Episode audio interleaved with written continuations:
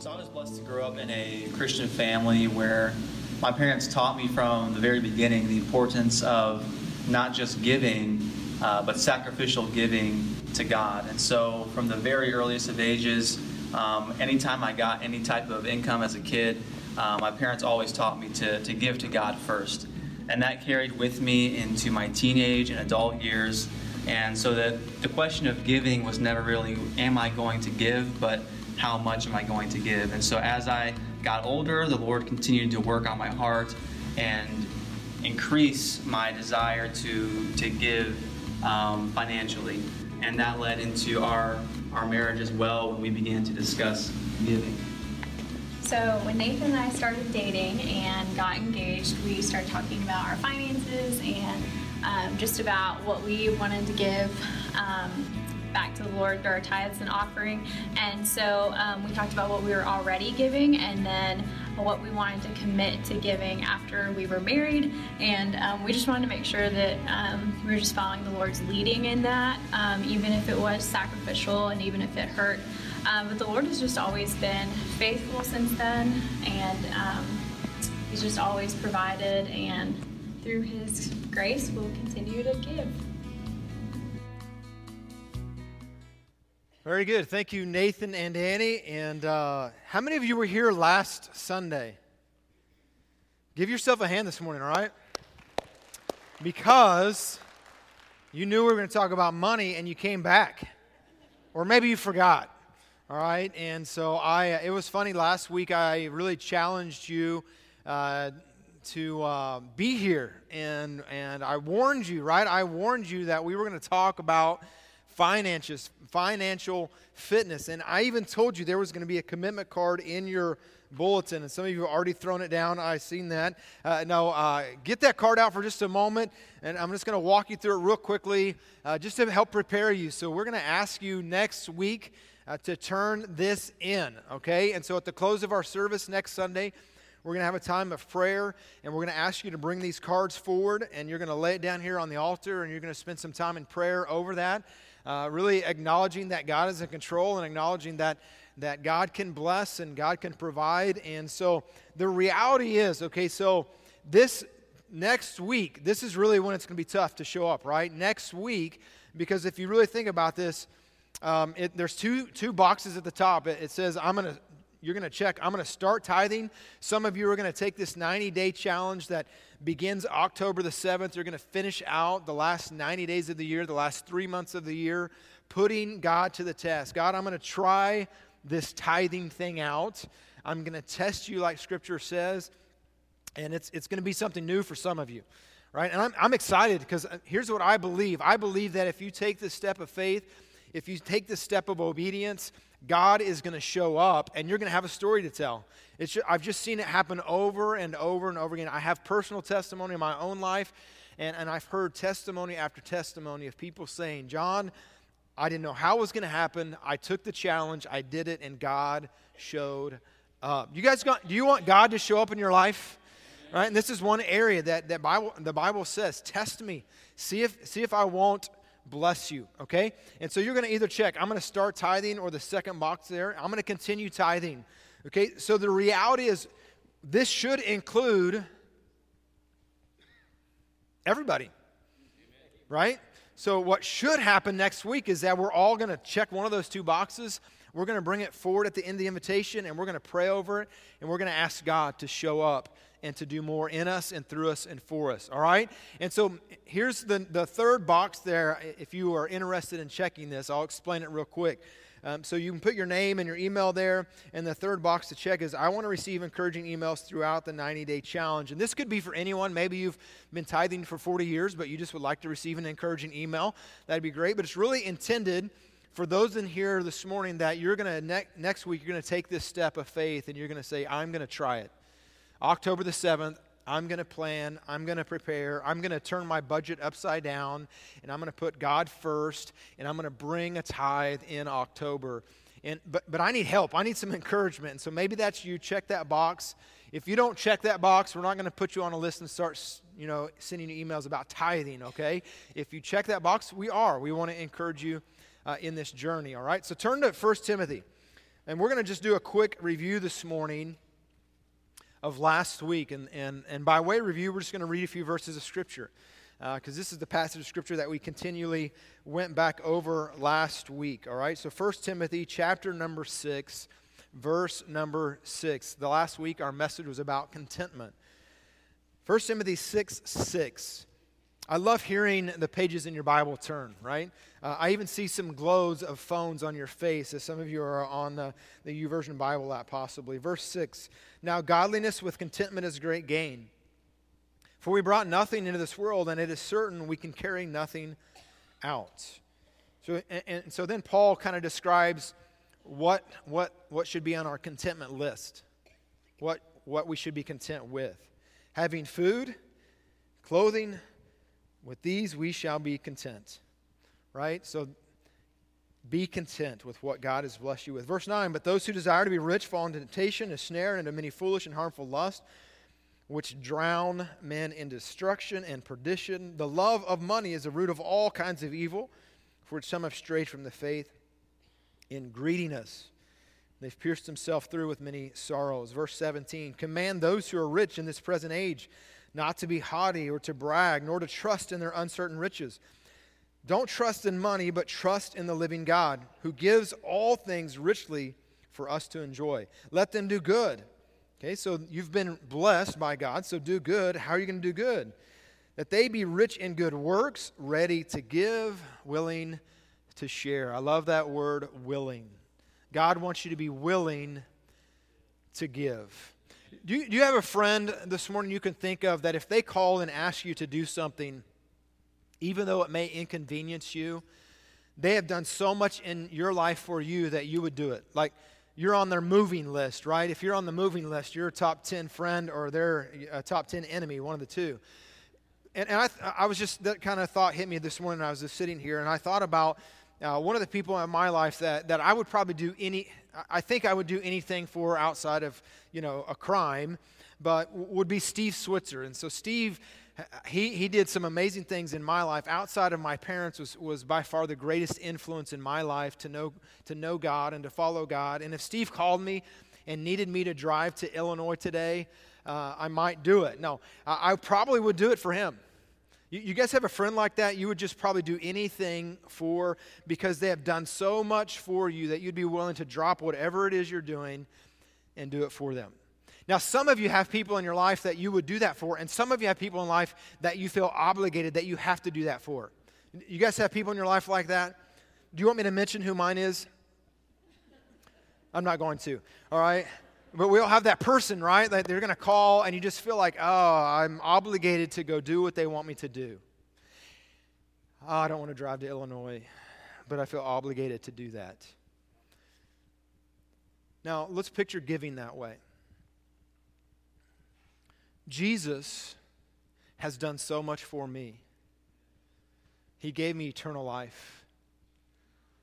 And when He asked me to give, it should, I, I should have the perspective I would do anything for Steve Switzer. I'll do so much more for Jesus Christ.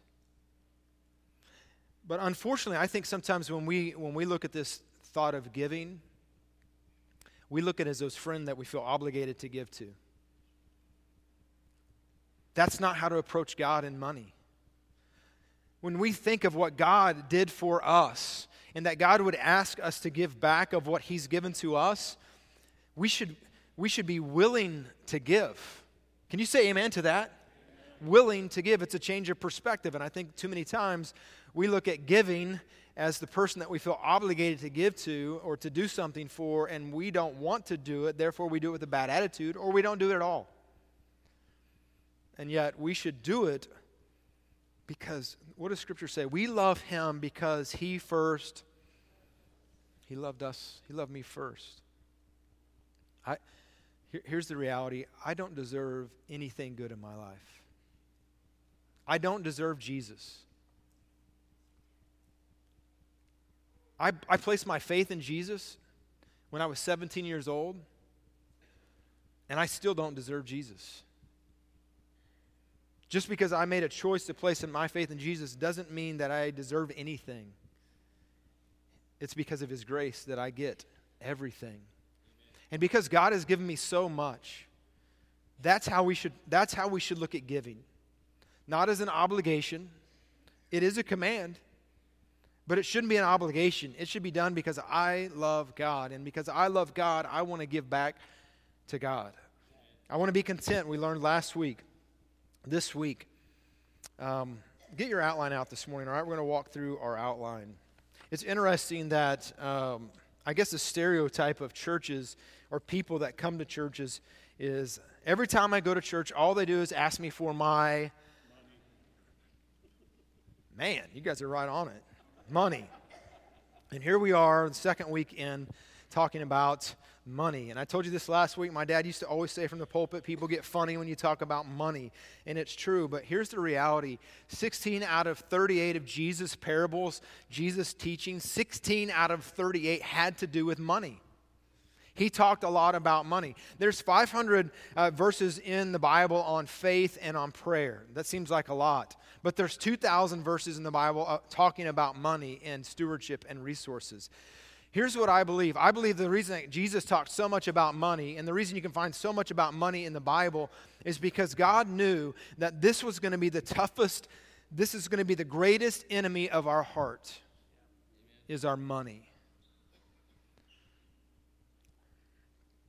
three principles this morning. Number one, and I think this is going to help you. I hope it'll help you. Uh, and, and, can I just pause for a minute before we get in the outline? I keep telling you to go to the outline and then going away from it. But if, if you believe something is going to help someone, would you tell them? Yes or no? I truly believe that if you will follow the principles in God's Word, it's going to help you. Okay? I don't tell you these things to benefit the budget of Hallmark Baptist Church. The reason that I want to spend three weeks talking about money and about financial fitness is I truly believe that if you'll get it,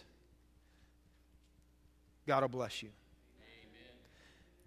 The more I talk to people who've been givers for years and years and years, here's what always comes back God is faithful, and you can never outgive God. That's what people tell me. That's what people who are a little farther down the road than I am, that's what they tell me. And so, although it may be a little awkward for me to stand up here and, and, talk about money because I know what you're thinking out there, I'm telling you this. The reason that we spend three weeks in this church to tell you is because I believe it's the I believe thunder, I don't know what I believe. I believe, I believe that you're better off doing what God asks you to do specifically talking about money. If you, if you don't trust me, then find some of the older generation in our church who've been faithful to give for 50 years in this church, and I promise you they will tell you that God has always been faithful and they can't outgive God. Amen. Talk to them if you don't believe me. Okay? Now let's get to our outline, all right? Number one, God owns everything and I'm just a steward. This will change your perspective. God owns everything, and I'm just a steward, and steward's kind of an old word. Maybe a, a, word that you might understand better would be manager. God owns everything. This is a great principle. Turn with me to 1 Chronicles 29. 1 Chronicles 29. God owns everything. Look at verse number 10. 1 Chronicles 29, verse 10. Therefore, David blessed the Lord before all the assembly, and David said, This is King David, Blessed are you, Lord God of Israel, our Father, forever and ever. Now he started verse 10 with this word therefore, right? And he's praising the, he's praising the Lord, but why is he praising the Lord? Look at verse number 9.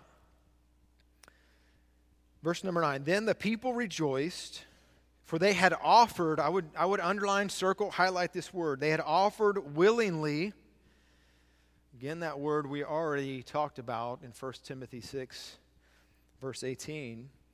The people rejoiced, for they had offered willingly. They gave, okay? They're talking about an offering. They offered money willingly because with a loyal heart they had offered, what's the next word again?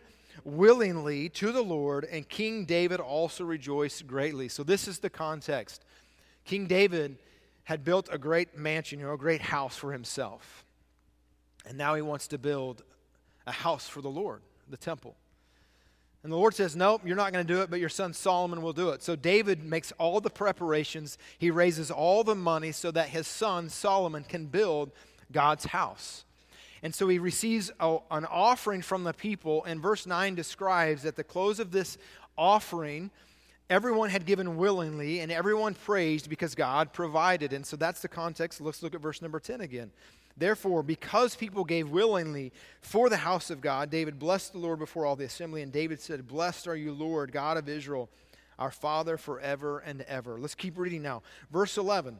Yours, O Lord, is the greatness, the power and the glory, the victory and the majesty. For everything, all that is in heaven and in earth, is yours. Do you believe that all means all? So, what is King David saying? God, everything in the heavens, everything on the earth, who does it belong to? It belongs to God. Everything in the heaven and earth is yours, O Lord. This is your kingdom.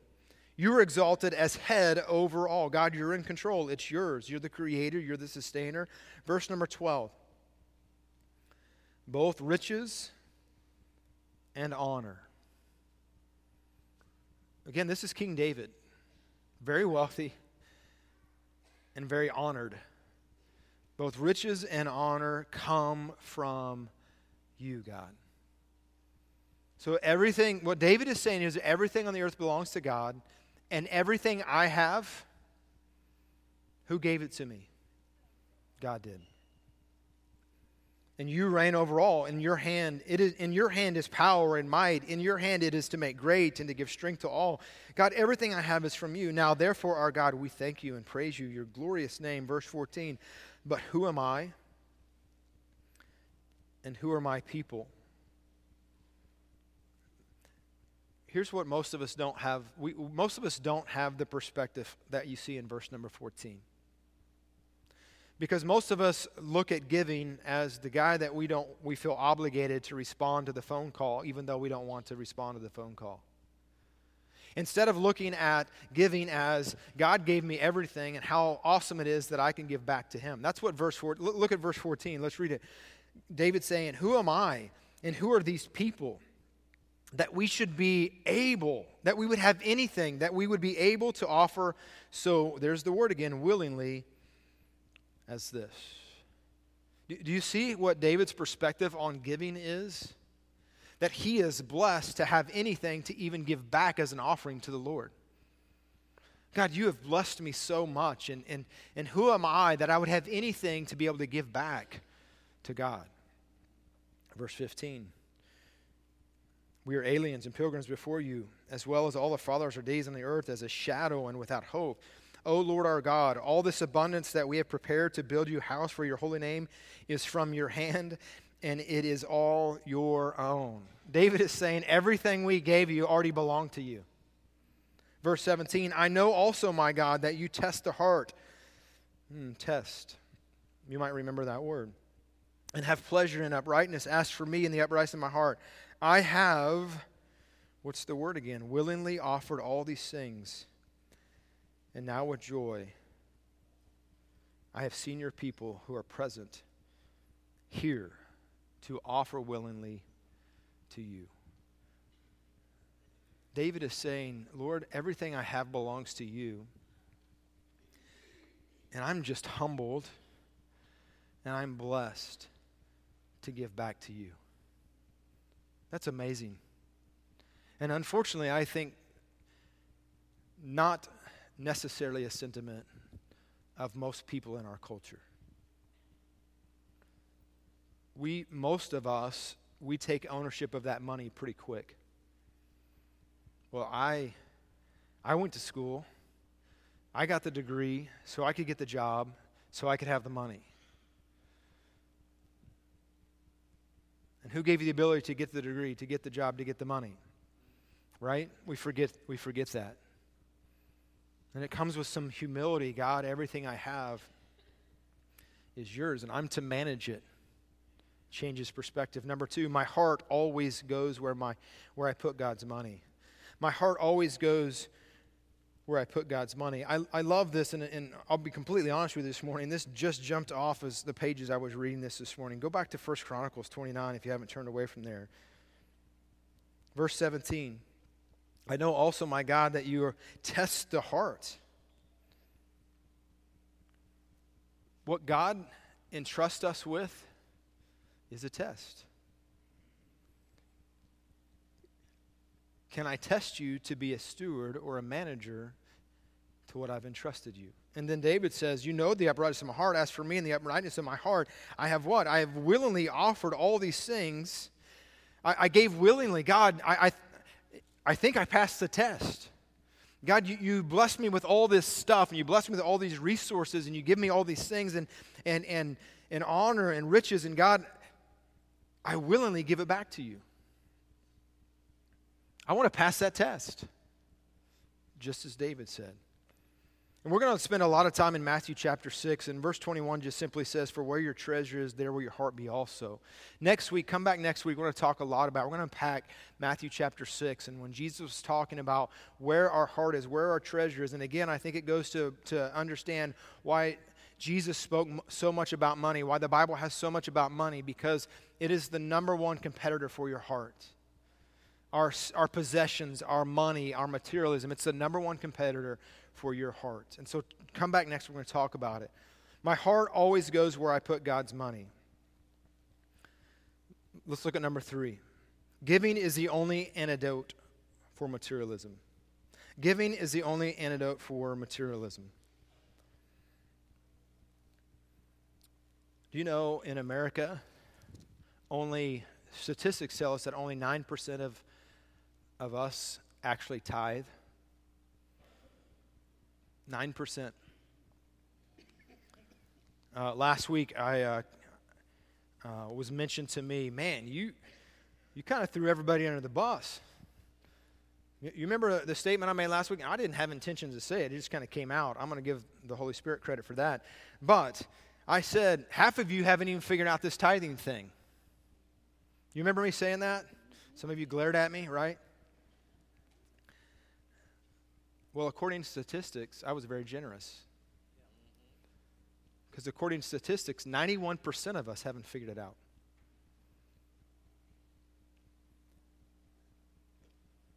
That's alarming, isn't it? L- listen to these a few numbers, all right? In 2005, in 2005 on record uh, is one of the greatest years of giving in America. And the reason why was at the end of, in December of 2004, was the, the major tsunami in Asia, tsunami in Asia. Uh, and then in 2005 is when Hurricane Katrina hit. And so there was a lot of reason to give. And, and so Americans gave a lot of money um, that year. In fact, $7.4 billion was given in 2005 for disaster relief from America. That's pretty amazing. $7.4 billion. And it sounds great, right? But you know, I'm telling you that because it's not great, okay? And let me tell you why I'm setting you up here. That same year in America, we spent $30 billion on pizza. The commercials came on, and we saw all the news of all the, the tragedy all over the world. And we, we gave generously $7.4 billion. In that same year, we consumed $30 billion worth of pizza. I mean, I love pizza, but come on. That same year, we gave $5.3 billion to world missions, which sounds great, but, but annually we, we spend 9.4 billion on movie tickets. Annually, $40 billion is given through churches, which is great. $40 billion annually given through churches. But we spend $72 billion on, on soft drinks, or soda, some of you may say, or Texans, Coke. $72 billion. $40 billion, we, remember, we spent, so we give $40 billion a year annually to, to missions, or through churches, excuse me. But we spend 72 billion on drinks, not alcoholic drinks. 40 billion dollars a year on pets. 50 billion dollars a year on weight loss. Eat less pizza, we won't have to spend that money. I mean, that's pretty good. That's So 9% of the people tithe, you know what the average person gives per year to their church? $600. $13.31 a week. That's like two venti iced lattes at Starbucks. And, we, and, and, and just let me, let me be really candid for a moment. We sit here and say we can't afford to tithe, we can't afford to give, but we spend more on coffee than the average person gives to the church every single week. Remember, we started last week saying if I, if I was going to get physically fit, if I was going to get physically fit, that it was going to maybe take some sacrifice, and it may take a change of life, and it may take uh, some habits may have to change. And here's the reality: it, for some of you in the room this morning, if you are going to if you're going to take this challenge, and if you're going to decide I'm going to test God, and I'm going to give, and I'm going to tithe, in order for you to do that, guess what? You may have to make some lifestyle changes, because the average American spends a dollar fourteen for every dollar they spend you may have to make a few changes. You may have to drive past Starbucks a few times this week in order to make the commitment, in order to give. You may have to, as I said, Dave Ramsey always says, turn your budget upside down. Give God first. Because if you wait till the end, it's not, it's not going to happen. Trust me, it's not going to happen. Giving is the only antidote to materialism. I think about this verse To whom much is given, much is what? Required. We, we've been blessed. I'm going to I'm to give you the website again. I gave it to you last week globalrichlist.com. If you haven't gone to that yet, go to it. And, and you're going to prove to yourself that you're rich. Okay, you don't believe me. You don't believe you're rich, but go to globalrichlist.com and put in how much money you make every week or month or whatever it might be, and I promise you're going to be rich. You're going to, you're going to understand you're rich, all right? And to whom much is given, much is required. Here's a thought. Maybe God prospers me to raise my standard of, not to raise my standard of living, but to raise my standard of giving. Think about that for a minute. Maybe God has blessed me not so that I can raise my standard of living, but so that I can raise my standard of giving. Maybe God has blessed me so that I could bless others. We said this statement last week God wants us to be a, a river, not a reservoir. God is blessing us so that we can bless others. And, and just the American way, that doesn't, that's, that just goes completely against the American way. You got to raise, so you need to get a bigger house. You got to raise, so you need to get another car. You got to raise, so you need to, you know, just fill in with more junk. And because you have more stuff, now you got to rent that storage unit we talked about last week, right? So, where do I start? Good question. I'm glad you asked. Number one, as we continue walking down our outline. Number one, tithing is a test. Turn with me to Malachi chapter number three. Malachi chapter number three. If you don't know where that is, go to Matthew and then turn back a few pages, all right? So, last book in the Old Testament, there, all right? Right there at the end. Okay? Malachi chapter number three. Verse number six For I am the Lord, I do not change. Therefore, you are not consumed, O sons of Jacob. You from the days of your fathers, you have gone away from my ordinances. That's, n- that's never a good thing. If God tells you to do something, you probably ought to do it. You've gone away from my ordinances, my laws, my commands. You have not kept them. Return to me, and I'll return to you, says the Lord of hosts. But you said, In what way shall we return? Okay, God, well, what, what areas are we not obeying? Question, verse number eight Will a man rob God? Yet you have robbed me. This is God talking to the nation of Israel. You have robbed me. That's pretty clear. But you say, In what way have we robbed you? And God would answer to his people in tithes and in offerings. And then God goes on and gets a little more into this. Because you have robbed me with your tithes and offerings, verse 9, you are cursed with a curse. You have robbed me, even this whole nation. Verse 10 Bring all the tithes into my storehouse, that there may be food in my house. And try me now, this says the Lord of hosts, if I will not open for you the windows of heaven and pour out for you such a blessing that there will not be room enough to receive it. This is the only time in Scripture that God says, Test me or try me. Look at verse 10 there. Bring all the tithes in the storehouse, and there may be food in my house, and t- try me or test me now in this, says the Lord of hosts. Try me, test me. And, and again, it goes back to what David said when we read in 1 Chronicles 29 there. David said, You have tried my heart, and I hope that I've passed the test because I have willingly given to you. And so God expects, God commands, God wants us to tithe, and it's a test. Do I trust God or not? Am I willing to turn my budget upside down and, put God first? Am I willing to say that even though I don't even though the math doesn't make sense, that I believe God can provide?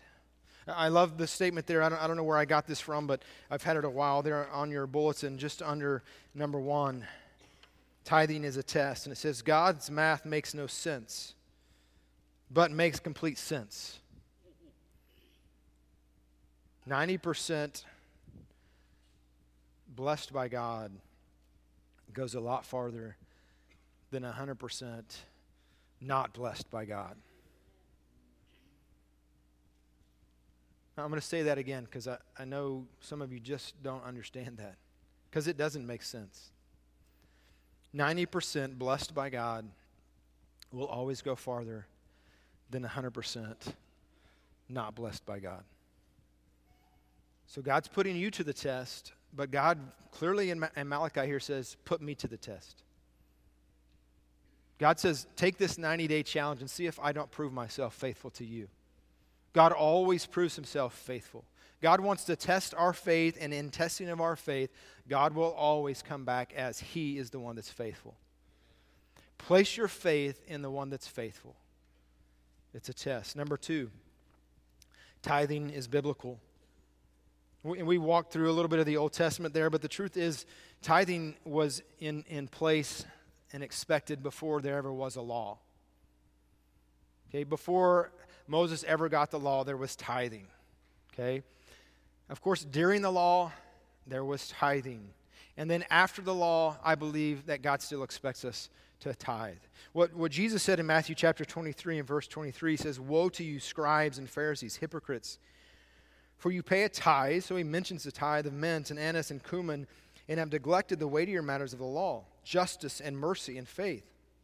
These you have should have ought to have done without leaving the others undone. So again, Jesus would also agree that the, the, the tenth or the tithe, first fruits, it was in place before the law. It was a part of the law. And then now Jesus is saying after the law, in the period of grace, the day of grace, God still, Jesus said himself, he affirmed, you should still tithe. And I know that, that some would, would say that they would lean more towards what is called as grace giving. Okay, I don't believe we're under the law, we're under grace, and I would agree to that. Okay, I'm, I'm glad we don't have to live up to law. Can you say amen to that? But here's what I want you to understand about grace giving. I would, I would agree with you to grace giving if you will concede this that in every aspect of the New Testament, when law is compared to grace, the standard of grace is always greater than the standard of law. In the Old Testament, thou shalt not murder. In the New Testament, thou shalt not think evil of anyone.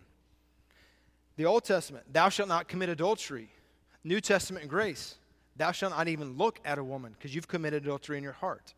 You see the standard raised every time under grace? Old Testament, the lamb, the spotless lamb, was killed, and every year another one had to be killed. New Testament, the Lamb of God was killed. Was the Lamb of God a greater standard than this actual lamb? Yes or no? Yes. Every time. So I will concede to you that I believe in grace giving, but I don't think you could say grace giving even exists until you get to 10%. It's the starting point. It's the, it's, it's the starting blocks of giving. The command, I believe, is, is the tithe, but the goal is generosity. The command is tithe, the goal for all of us is generosity. And I would not stand up here and, and preach three weeks on giving if I didn't give myself. Amen. And if, if anyone did get up here and preach on giving and didn't give themselves, you probably ought to just let them go. I, I, was blessed. My story is similar to what Danny and Nathan, you heard Danny and Nathan's story, and both Joy and I, we, we grew up giving, and every time my, my dad would give me a dollar, it was usually in change so that I could give 10 cents back. And, and I'm very thankful that, that I had parents that taught me at a young age. And when Joy and I first got married and actually made hardly any money at all, guess what we did? We tithed and we gave to missions. We've, we've, not, we've never just given 10%. Since we've been married, we've always given above that. And, and over the years, we've been able to increase that. And the Lord blessed us last year. We were able to give 20% of our income back to God. But I don't want it to stop there. Because the command is 10%, but the goal is generosity. I want to grow in my ability to give every year. I want to give more this year than I did last year. The truth is, I love God more this year than I love, loved Him last year. He's been good to me, He's been faithful to me. And He's like that friend that calls and says, I need help, and I'll do anything. Is Jesus that important to you? Tithing is biblical. The next one, number three, tithing is a blessing. Tithing is a blessing, and I already got to it. It's, it's only the beginning. Tithing is a blessing, and it's only beginning. I'm going to read one verse of scripture this morning, Second Chronicles 31, verse 10. And Azariah, the chief priest from the house of Zadok, answered him and said, Since the people so I'll, I'll, give you a quick history. New, the new king comes in, he finds the law, he brings it out, he explains to everybody, hey, we're supposed to be tithing. We're not doing that. We need to tithe. So the nation of Israel begins to do what they were supposed to have done, but no one knew. Well, maybe they knew and they didn't want to tell, right? But the king now is like, this, this is what the Bible says, we're to tithe. And so now, here later, he wants to have an account. So, what's been going on since people started tithing are they surviving? That's really what he's investigating here. So, verse 10 Azariah, the chief priest, who's been asked a question from the house of Zadok, answered the king and said, Since the people began to bring the offerings in the house of the Lord, we've had enough to eat and have plenty left. Look, look what the next statement For the Lord has blessed his people, and what is left is this great abundance. God's, God's math is fuzzy math, right? It's the new, this new Common Core math, right? It doesn't make sense. You mean if I give 10%, you're telling me that not, that 90% blessed by God is better than the 100% not blessed by God? Yes, that's what I'm telling you. And God's proven it to me since I was a little kid. And if I, as I have testimonies and talk to these people who are ahead of me, they always say, God has always been faithful, and you can't outgive God. I want you to watch another video this morning. When I was a kid in church in Hallmark, um, I remember in the sanctuary we had a placard on the front right, and in that on that placard it had uh, total attendance, it had the number of visitors, and it had um, total uh, general admissions and total offering every week. And it showed the, the offering from the previous week. And I remember in the 80s, I, I worked for, I did a, had a lawn service and I worked around the neighborhood. And there was one woman that I worked for. And I remember one of the conversations we had when we were kid, when I was a kid is she asked me, how many, how much offering um, per week did uh, Hallmark give? And I remember I could answer that because I knew. Um, looking at that placard, I knew exactly how much we had the week before and what the attendance was. And I remember her response was, "Are you sure? Because I don't. A church that small shouldn't be given that much money." That made an impact on me.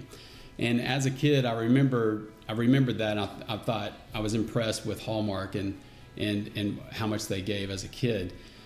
As an adult, um, I carried that offering into my adult years. And um, I, I, gave an offering, but I didn't tithe like I should. I went through times in my life that I did tithe, but um, mostly just gave an offering enough to make myself feel good. Um, and I remember after getting married, Christy and I got married in 2000, and it wasn't uh, probably two or three years after that that um, Christy approached me and, and said we need to start tithing our full income, and up to that point, she had already been tithing um, for a while. And My check. Wow. her check, and um, and then I remember, you know, struggling with that that um, thought and, and almost angry with the thought because I knew the numbers well, and I informed Christy our budget was so tight that it just it couldn't, we weren't going to be able to do it, and and I remember telling her I was angry about it. I um, I was angry about having to tithe. um, but I remember telling Christy, okay, we're going to put God to the test. And um, when we made that decision and when we started uh, tithing, um, a number of things happened. Um, first of all, um, we started seeing things happen um, in the budget, in the numbers that were unusual. And I remember multiple on multiple occasions, Christy and I would say to each other, "That was God. That was a God thing." Multiple times.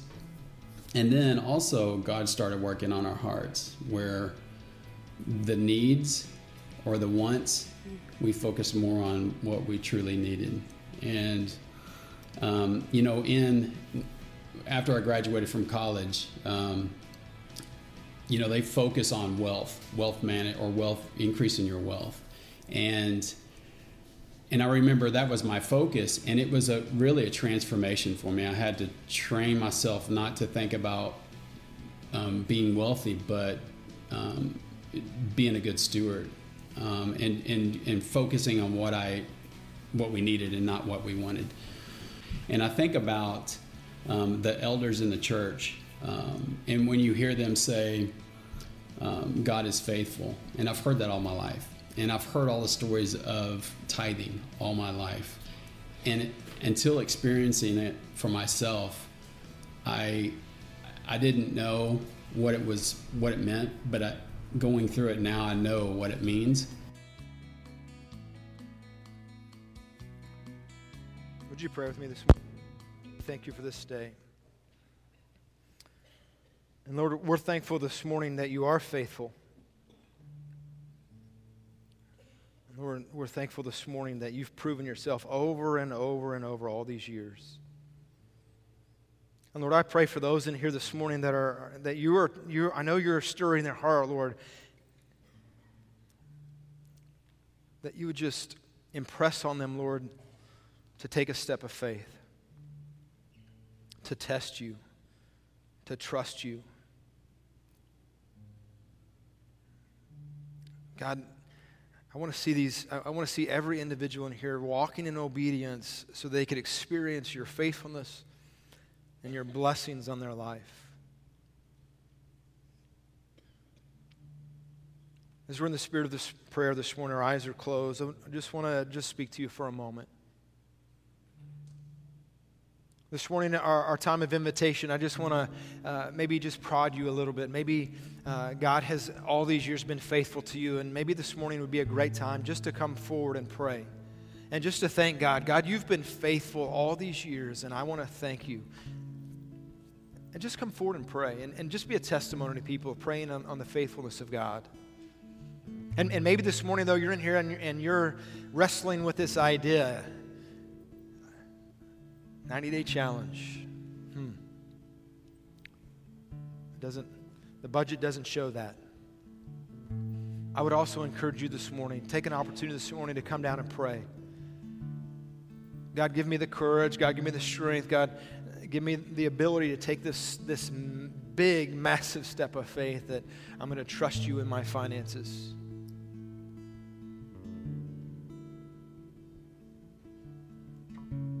We're going to sing a song of invitation this morning. It just simply says, Lord, I need you.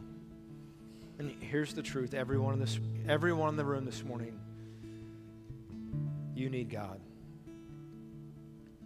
Whatever the next step of faith you have is, you need God. If it's just to be faithful in giving another week, you need the Lord. If it's to take this giant step of faith, you need the Lord.